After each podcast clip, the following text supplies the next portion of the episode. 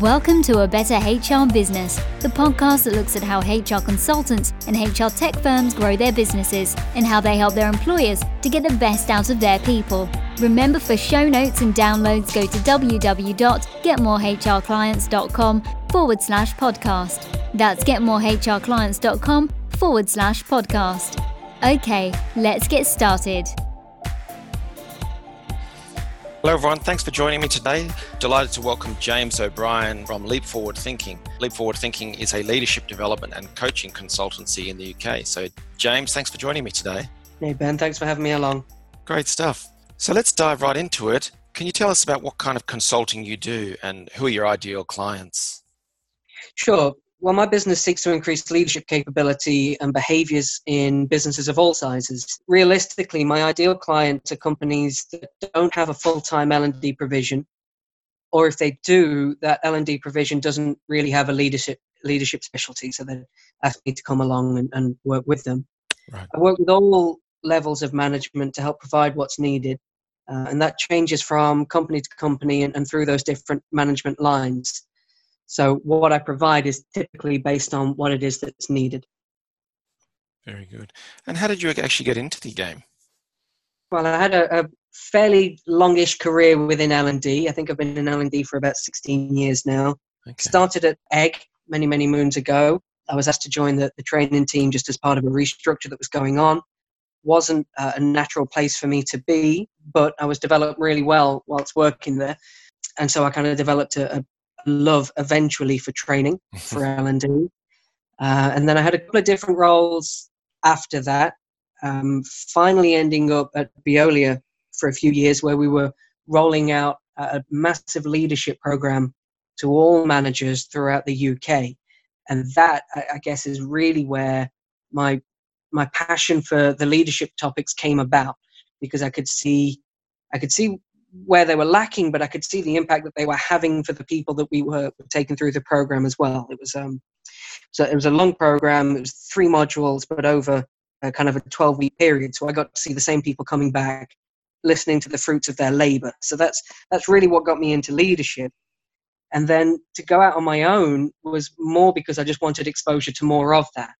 You know, once I'd worked with these managers, there's there's a few more things we can do, but long term, there isn't that that much. So for me to continue having that same uh, that same connection with people and seeing the same light bulbs within people, I, I knew I was going to have to go out and try somewhere else. Mm. But I didn't want to work for just one business. I set up Leap Forward with the with the idea that I would partner with maybe five, six, seven businesses, and then that way I get to be embedded within what that business is about and the culture of that business. But I'm not a huge overhead to them, and I, I don't become boring for them, you know, that I can dip in and I can dip out, and that relationship happens over a number of years. Uh, and so that's why I set up on my own. Nice, nice. And what are the typical outcomes that they get when they work with you? Uh, well, that depends on what it is that they're looking to achieve. I mean, I focus on behaviors, on people. So there's no one specific outcome other than whatever it was that the, the hiring manager, and say hiring in terms of bringing me on board, mm. uh, wanted to achieve. So um, it's not like a presentation skills course where, you know, you go on it and you finish the day or days being able to or having better skill set in, in presenting. You work with me and your behaviors are more focused on what it is you're looking to achieve, but there is no specific behavior. It's, it's whatever it is that someone's trying to, to get out of it. I guess as an example of that, I've recently been helping a business to build their senior leadership team.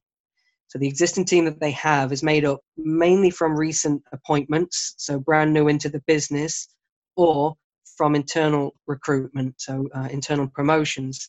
Their M D was looking to help everyone understand how their functional role could be best served by their peer group, rather than as that team previously had worked before the new people had come in, everyone working within silos, everyone knowing what their job is and what the job of their teams are, and they focused them on that. They were never very strategic and they didn't come together as a senior leadership team. So I worked with them for a couple of days to get them working with each other, understanding what the strengths of their senior leadership peer group was, and then identifying gaps within that team. I was using uh, Belbin specifically for that team. So helping people understand what their team role behaviors were and which team role behaviors were not being exhibited in any strength within that existing team. So we were creating action plans to ensure that those missing team roles were picked up by people that, that had the capability to do so. Sounds like an interesting project. Yeah, yeah, it's, it's fantastic. And there's there's still a bit more work to do. Um, and it might even end up in recruitment. You know, we, I tried to do it so it doesn't end up in recruitment, because the, the answer to every problem can't be let's bring in more people. Mm-hmm. But sometimes that, that is the answer as well. But when you do bring in those people, let's make sure they're exhibiting the behaviors that are missing, not I like them or they can do the job really well. There's other parts that, that need to play, uh, play a part in that. Yeah, or that they don't get dragged down to the old levels that you're trying to change. What's good and not so good about making the move from the corporate world to becoming an independent consultant? Huh. Do you know what's not been so good? It, it, it's kind of been entirely down to me. So um, finding the right clients to work with and building a name for myself has been really difficult. Mm-hmm. I hadn't spent enough time thinking about how I was going to make that transition quickly enough. So I know that the businesses take their time when they're making decisions to purchase someone or a product or, or uh, some training. Uh, and I hadn't really factored that in when I made the decision. It was a snap decision to leave my job and, and start afresh. Uh, I had three month notice period. And within that time, I think I possibly just came up with the name of the business. So I hadn't really um, given enough credit to what the, the challenges were going to be setting up on my own. And hey, look, there's there's lots of people like me out there that say they can do what I know I can do. And I suppose what I also hadn't done was put enough thinking into how do I separate myself from that pack uh, and give clients the confidence that what they're purchasing is exactly what they need. Sure. So that would not be so great. And like I said, that's been entirely down to me. What's been amazing, though, about heading out on my own is the opportunity to work with people that I would never have had the chance to meet if I was still employed by one business. And I, I love that freedom of working with clients that really want to make a difference in their organizations. So that means that any work that they do with me and I do with them won't be ticking a box. It'll be because they had a specific outcome in mind. They really wanted to work with me and we were able to make that happen for them. That's really good to hear. And I can actually hear that in your voice.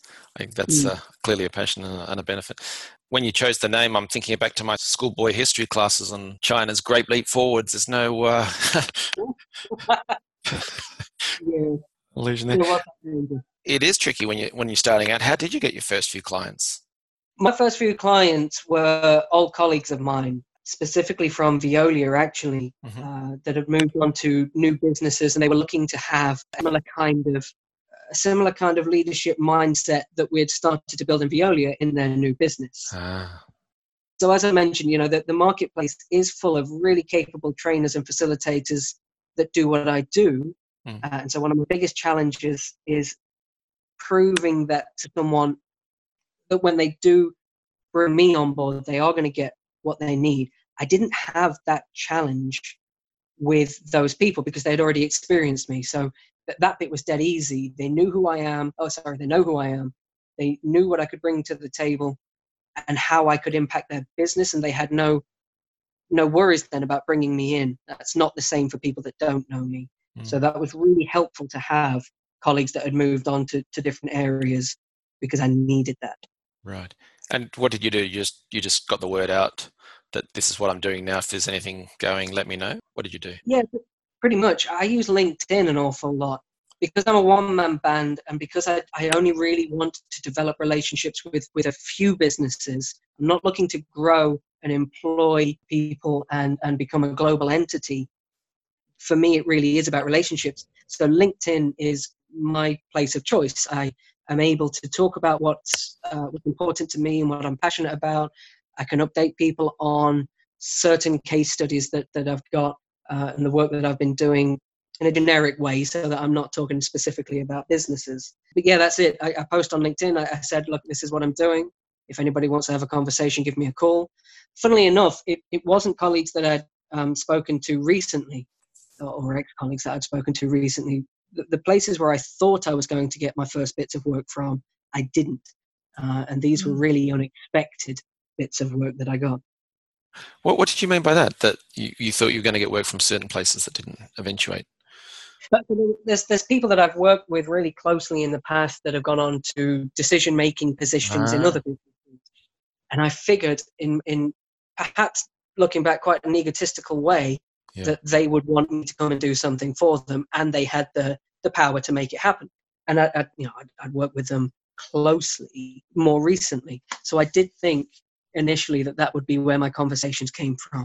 Mm. And I do have conversations with them now, and I've got great conversations going on with them just on a, on a personal basis. It probably won't turn into work, but it's good to keep in touch with them. Um, but yeah, the, the people that did contact me were totally out of the blue, and I, I hadn't spoken to either of them in, in well over two years. Well, I must admit, I've never heard of the uh, the marketing strategy of going out and telling people to leave their companies and, and hire you at the new place. So I'm going to make a note of that one. Not... What are your main marketing channels now for getting new clients? It's still LinkedIn. I mean, I, I have okay. a website, but I, I created the website more from a, just to, to have a place to showcase some of what I do, but more for, for contact details and giving people information about who I am. And I, I guess typically if, if people want some kind of training, they'll want to know that there's a website in the background that makes them a proper entity. You know, despite the fact it's so easy just to create one, it's it's that impression that it gives. So sure. that's why I wanted a website. But I don't I don't use the website to drive any any business. Uh, I could use it a little bit more, and, and may well do in the future. Um, but it's there more at the moment, just as that, that backup. LinkedIn is the place that I I talk to people. My business is is is. It rests on building relationships. So I need to choose a platform that enabled me to talk to people, not have a transactional relationship with people. And I find, personally, I find LinkedIn to be a, a fantastic vehicle for that. Yeah, I'd agree. I was speaking with a consultant last night in a different area, and he's he's turned everything else off, Twitter and Instagram and this and that, and just said LinkedIn is where it's at for his business anyway. So interesting to hear you say that. So have you ever gone into a company to do a small piece of consulting work and then ended up doing something larger or longer? And how did that come about? And is it something you could replicate? Uh, yes, I have. Yes, it could. So um, the very first piece of work that I did, as I mentioned, with one of my ex-colleagues, he simply asked me to come in and facilitate uh, a team day. So he'd been the M D of this business for maybe about a year at this point. And he wanted to start building a bit more trust within his his management team and a bit more cohesiveness to where they were going, because the, the business is growing rapidly and they had some really aggressive growth plans for twenty nineteen. So he asked me just to come in and facilitate a day around that to get everyone's minds pointed towards where he was looking to take the business and get some solutions from that room and, and how they could take it. So that was a really good day that we had with them. But off the back of that, I ended up having conversations with him and a couple of his direct reports about some of the skill gaps that their managers had in order to take what they were looking to do forward. So that created an opportunity for uh, for further coaching, actually. So it's turned into this big coaching program now that I'm working with his managers, training them on coaching and coaching them as well, um, so that they can take that culture through the rest of the business and, and just help people being a bit more agile in their thinking. Mm. So in terms of replicating it, uh, as part of your question, it, it is just that ongoing relationship. Can I replicate it? Not exactly, but I will go in and I'll do some work with a business, and I'll, I'll pretty much never just walk away from that business, dusting my hands off and saying, job done, thanks for the thanks for the cash. There's, there's always conversations to be had. It may end up in work, it may not end up in work, but I, I, I hate the feeling of kind of parachuting in and, and then leaving them to their own devices. Yeah. So in terms of replicating it, it'll it'll be by chance, and it'll be because that business has a further need, and I'm just there talking. But yeah, just just staying in touch, it would be my way of replicating it. Yeah, that makes sense. Which H R companies or consultants do you think market themselves well, and what is it that they do so well? Okay, well, I, because I work in the L and D field, I don't I don't really tap into the wider H R. Mm-hmm. Well, too much. I do dip in every now and again, but mainly the companies that I, I watch or that catch my eye are, are other L and D companies. So the companies I see that market themselves really well are those companies that have lasted through some of the trying times that we've had over the last decade, and, and they're now well established. Sure. Um, you know, you've got these big training providers that are able to align their offer to, uh, I suppose you'd say, kind of political changes that go on, like the apprenticeship levy. That's been fantastic for training providers to market their courses on, on the back of, because bigger businesses have a vested interest in taking advantage of the, the money they put into the levy part. Mm-hmm. And smaller businesses are getting that, that training for, uh, for free or for a, a far reduced price. So that gives those large training businesses something to really focus on and market their courses off the back of. And then you've got other companies that have developed specific products, but other companies, um, too, that, that sit on the top of my head. You, I don't know if you know them, but Go Mad. Uh, so Go Make yeah. a Difference, a company ran by a guy called Andy Gilbert. Hmm. He's had his Go Mad principles out there in the marketplace for quite some time. He's written a couple of books specifically around those products, which gives him a great tool to market. You know, he, he can write a book and then do a course off the back of it, or he can run a course and sell his books off the back of it, whichever way you look at it. But the, the methodology is sound, and they've done a lot of research into it. So it's that helps them market their business when there's something that you can uh, you can hang your hat on. Another one that does something similar is a company called Success Factory, based up in the northwest of, uh, of of England. They do the same, but theirs is more around leadership topics. And so Graham there has developed a couple of products that are synonymous then with Success Factory. So the, the businesses, the short answer is, the businesses that seem to market themselves really well are ones that can create a product that's synonymous with their business. Because I was going to ask you about your thoughts on, on how to smooth out cash flow by either systemizing the services or productizing your knowledge or partnering up with other companies, and we can have a look at that. But on the product side, what is your thought on that? Yeah, I think it's I think it's really strong. I think if you could be known for something, again, within the L and D space and certainly in the leadership space, it's such a wide topic that you can conceivably be an expert in leadership, but the, the the client, the customer, the business, they don't necessarily know what they're getting. So if you're able to develop one specific product that you can market and market well, and you know will ring bells with business leaders because that's a, an actual problem in their business, then you know everything else can form part of that. The offer can come in afterwards. You can talk to them about everything else that your company or your business does, but the, the product can be the hook. I do think systemizing it or productizing it is is really, really powerful for businesses. Yeah. I think systemizing, making things simple, making things accessible at, at a business's fingertips, that's even more powerful, right? You know, you, you've you've managed to help a business solve a problem, but it's now their solution as well, and they can use it whenever they wish. I think that's really quite powerful. Mm.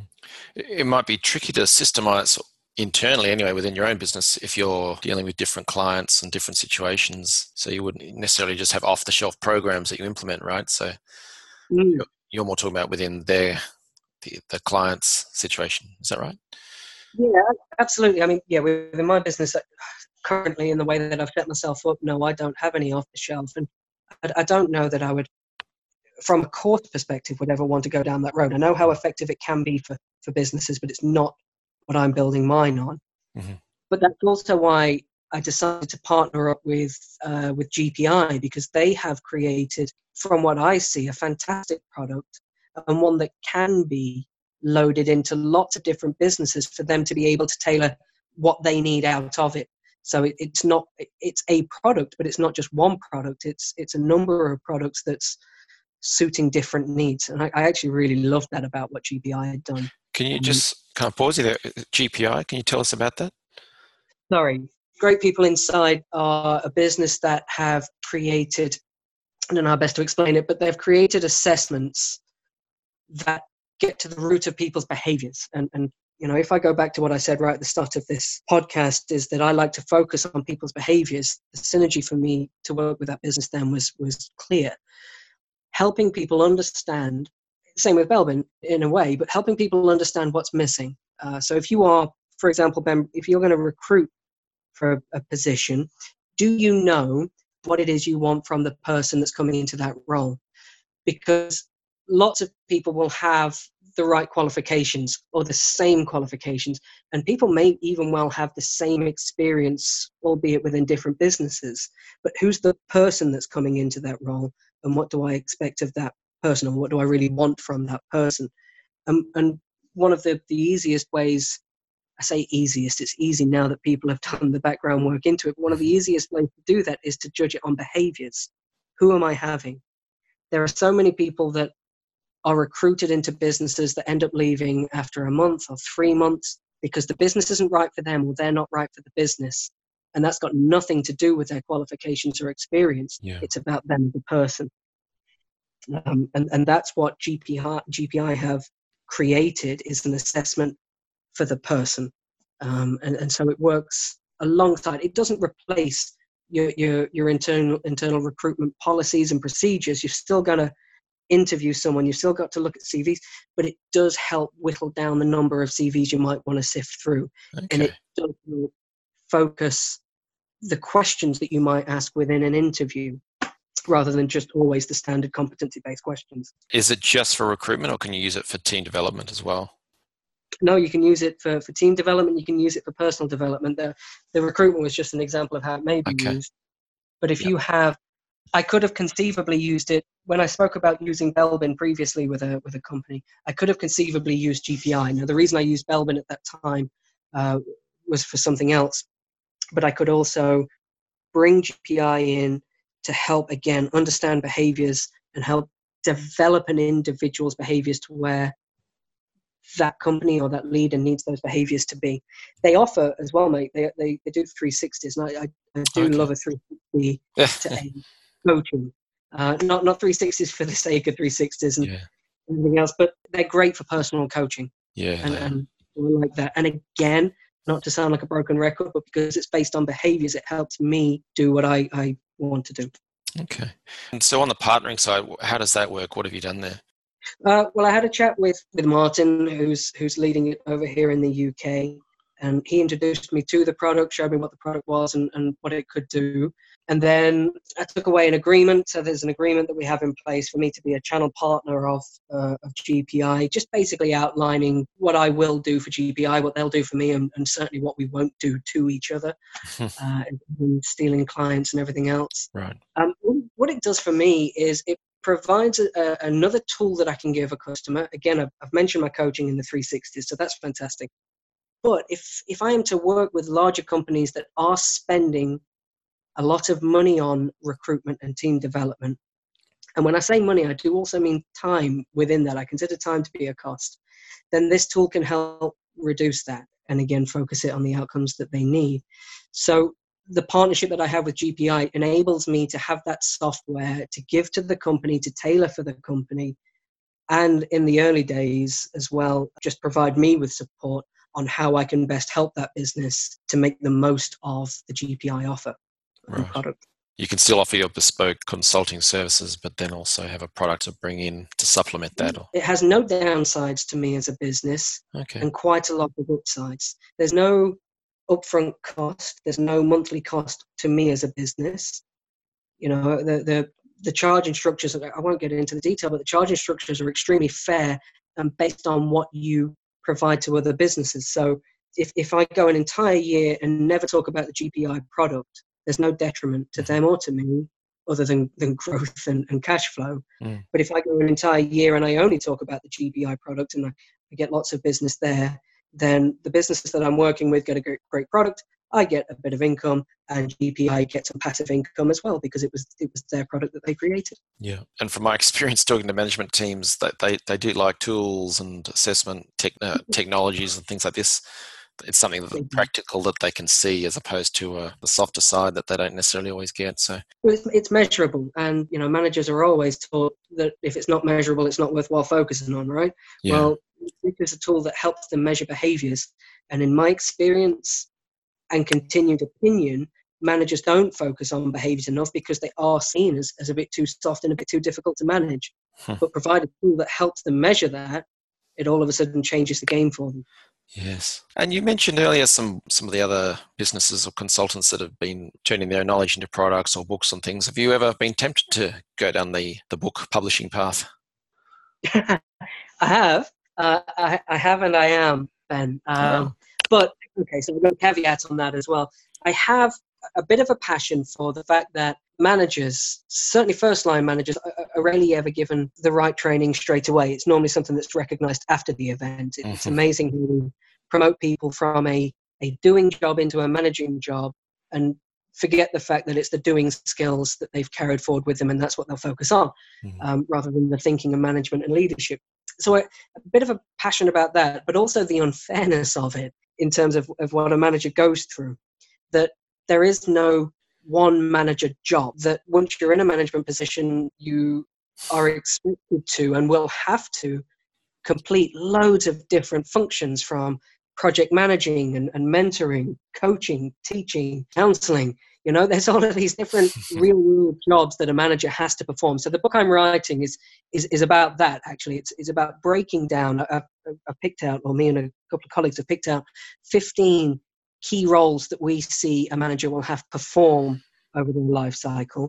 And um, we're providing tools and tips and hints and, and stories about how they can get into those roles without being experts in those roles. But that's not to do with my business. And, and that's why, where I say the caveat comes in, that okay. off the back of the book, I'm, I'm not, there's no leadership product that I'm going to have. It, it was actually just a, a labor of love, I suppose, yeah. a, a, a, something that I was interested in. So yes, mate, I have been tempted, and hopefully by the end of this year, we will have finished and published. Well, folks, you heard it here first. Look, you, you absolutely need to write that, because I'm having flashbacks to a role early in my career where I actually had to face down union action, and they were going to go on strike because they didn't like the supervisor, who was a really smart scientist who'd been asked to become an operational supervisor, and no training, mm-hmm. no support. It was just in you go. Wow, mm-hmm. it, it, it, it spiraled out of control. So I, I think you need to publish that ASAP. Yeah. So if I turn to the L and D or the H R industry as a whole, it continues to evolve at a rapid rate. What changes and challenges do you see now and into the future? I, mean, I don't really want to talk about it, but I'm going to answer the question. The, the, the British exit from the European Union, I, mm. you know, it's a, it's a topic that everybody is, is likely sick of hearing about, but that is going to be the biggest challenge short, short term. For me, uh, in consultancy and in H R, you know, I can feel that there's a level of uncertainty that's impacting decisions being taken. And the most worried of, of those businesses aren't taking any action at the moment. It feels like people are just waiting, and we've been waiting for a few months. And if you're not developing people, if you're not putting money into thinking about the future, then you are coasting, and we know what, what happens to businesses that just coast for a certain amount of months. So I think that's going to be the biggest challenge within mm. H R is, right now, today, next week, getting businesses to get back to focusing on people and developing people, and not waiting until whatever decision is taken and, and however that plays out. Because when the dust settles, we're left with those people. There may be more people, there may be less people. You know, it doesn't really matter. You want your people to be agile in their thinking and be able to deal with these sorts of things as they come up, and not wait until they've happened and then look backwards to how we can respond to it. For me, whilst I, I don't like the, the, the topic to be brought up all the time, but British exit is going to be and continue to be a bit of an issue. Right. Longer term, uh, well, that as well, just that, that it's not the British exit, but it's the mindset behind it, that mm-hmm. businesses stop focusing on developing people. So I think longer term, and this isn't a new problem, it's one that we've faced in H R for a long time, is continuing to, to focus business leaders on developing people so that they can be, I've already said it, agile. And then we, we can take these sorts of topics off the table as being short-term challenges, because it's, it's expected and we're prepared for it in our minds, maybe not physically, but in our minds. And then I guess A I is something that's in the future going to provide us in H R and in L and D a bit more of a challenge. We don't know just how jobs are going to change, but from my mind, from my perspective, jobs may change, but people are still going to be required. And so I see it as our responsibility then to prepare people for how they can respond to that new world, whatever that new world looks like. Um, we no longer can say, perhaps, I am a insert job title here, mm-hmm. but more, I have these skills and this is how I'm going to apply them in today's market and tomorrow's market. And the Brexit topic there, that it reminds me of when, when employers suddenly panic when there's a skill shortage and they go, oh, we better start introducing, I don't know, foosball tables and free lunches and things so that we don't lose staff or we can hire people. But you've got to think much earlier down the track. And yeah. I like the word you used about coasting. You, you need to avoid that. Mm. Um, the A I is going to be huge, I think. So finally, any any tips on interesting people, websites or tools, podcasts, books, whatever, that H R, L and D businesses should check out to enable them to grow faster? Well, I mean, Ben, if, if you and I aren't interesting enough, I suppose I've got another couple to throw in the mix. I mean, I mentioned a couple of businesses earlier in terms of Go Mad and, and Success Factory. So they're out there and they're, and they're very active, and what they do, they're worthwhile following. Okay. I'll be honest, I haven't seen too many people that I feel I absolutely must follow. You know, I've got a big LinkedIn network and there's lots of individuals in there that make me think. And these individuals are, are people that are employed in other businesses. So they're not out there looking to make a name for themselves. They just care deeply about the topic and people and L and D or H R. So actually, I, I like listening and, and reading thoughts and opinions from people working within the field, not necessarily those leaders. But resting back on that, like I've said, there's obviously your podcast that people should be subscribing to. uh, promoting it on your podcast isn't isn't necessarily going to be helpful. Already, um, because I'm in L and D, there's a certain number of websites that I, I like to look at every now and again. Uh, one is GlassTap. GlassTap. Um, yeah, GlassTap. They helped me out really early on in my training career. They are uh, a repository of training material if, if you subscribe to what they do, but they, they have forums and, and, and they, again, talk all things L and D. So when I was looking to learn about the industry, I fell across their website and it was just a place I kept on going back to. And again, built a few, a few uh, networks there because there was lots of people like me doing exactly the same thing. Right. If you're into resources, there's Trainer Bubble and Training Zone. Oh, yes. Um, yeah, once again, I mean, I haven't really used used them over the over the last year or so because I've not needed to now. But again, when I was in the field and I was I was needing help, they were fantastic resources to get into. Uh, from a not website but social media, I've, I've waxed lyrical about LinkedIn throughout this podcast. Mm. I'm going to do so again now. I, I think it's. It's a really great place for people to get to and, and to learn from each other. I ended up being part of an L and D forum that uh, they meet in Stoke every month, and I've, I've gone along to that, which is it's just a forum where people are talking about L and D. It is not a place for me to sell my business. Mm. It's not a networking event. It's typically employed people coming together in the same way that they would on LinkedIn, but physically coming together to talk about challenges within L and D. And I love that. I love being able just to talk about the industry and not having to focus on trying to get some business off the back of it. It's, yeah, it's lovely. From from a book perspective, that's a really tough one. Um, because lots of people have a different focus and they have loads of different interests. And there's so many different resources out there that to, to name one would be doing a lot of them a disservice. I suppose mine, when it comes out at the back of the year, back end of the year, waiting for that. Uh, Dan Pink, The Surprising Truth About What Motivates Us. You can't go wrong with that one. It's, What's it again? Sorry, it's, it's called The Surprising Truth About What Motivates Us. Okay. Written by Dan Pink. Oh, of course, Dan Pink. Yep. Yeah, it's just a really lovely book that, that opens your eyes as to motivation isn't isn't just about money, but it is a personal thing. Uh, and, and we should probably pay attention to other people's motivations. He's the guy who did Drive, is that right? I think so. Yeah, fascinating guy. The really good YouTube videos that he's created as well, you know, just okay. off the back of that book. Oh, we'll check those out. I'm making a note of all of this. This is really good. Well, I'm going to wrap it up there because we've covered so much ground. You've, you've been very generous with your time and, and with your ideas and so on. So uh, I'm really looking forward to sharing this with the world. So I thank you again and uh, all the best with uh, Leap Forward Thinking. Final question is, if people do want to get in touch with you and either swap ideas or refer business or something else, how do they get in touch with you, or what's the best thing to do next? Great. Okay. So I suppose my website, w w w dot leap forward thinking dot com, be the ideal place to go initially because you can link to my LinkedIn from there rather than searching for all James O'Brien on LinkedIn. You can get me direct from the website. Okay. And that would be the best thing. Very but I do encourage that because even if If people want to just connect with me to farm my network, to grow their network and look at the kind of people that I follow, follow them as well, talk to them, you know, that's what LinkedIn's all about. So feel free to do that. That's great. That's very generous uh, to, to even suggest that. So thank you very much. Well, James, thank you very much. I've really enjoyed the conversation. I'm sure we'll be talking again soon, but all the best with the business. Brilliant. Thanks so much for your time, Ben. Thanks for joining us today on A Better H R Business, the podcast that explores the world of H R consulting and H R tech businesses. For show notes and downloads, go to www.getmorehrclients.com forward slash podcast. That's getmorehrclients.com forward slash podcast. Remember to subscribe and share the show with any friends who are busy growing a H R business. Thanks and see you next time.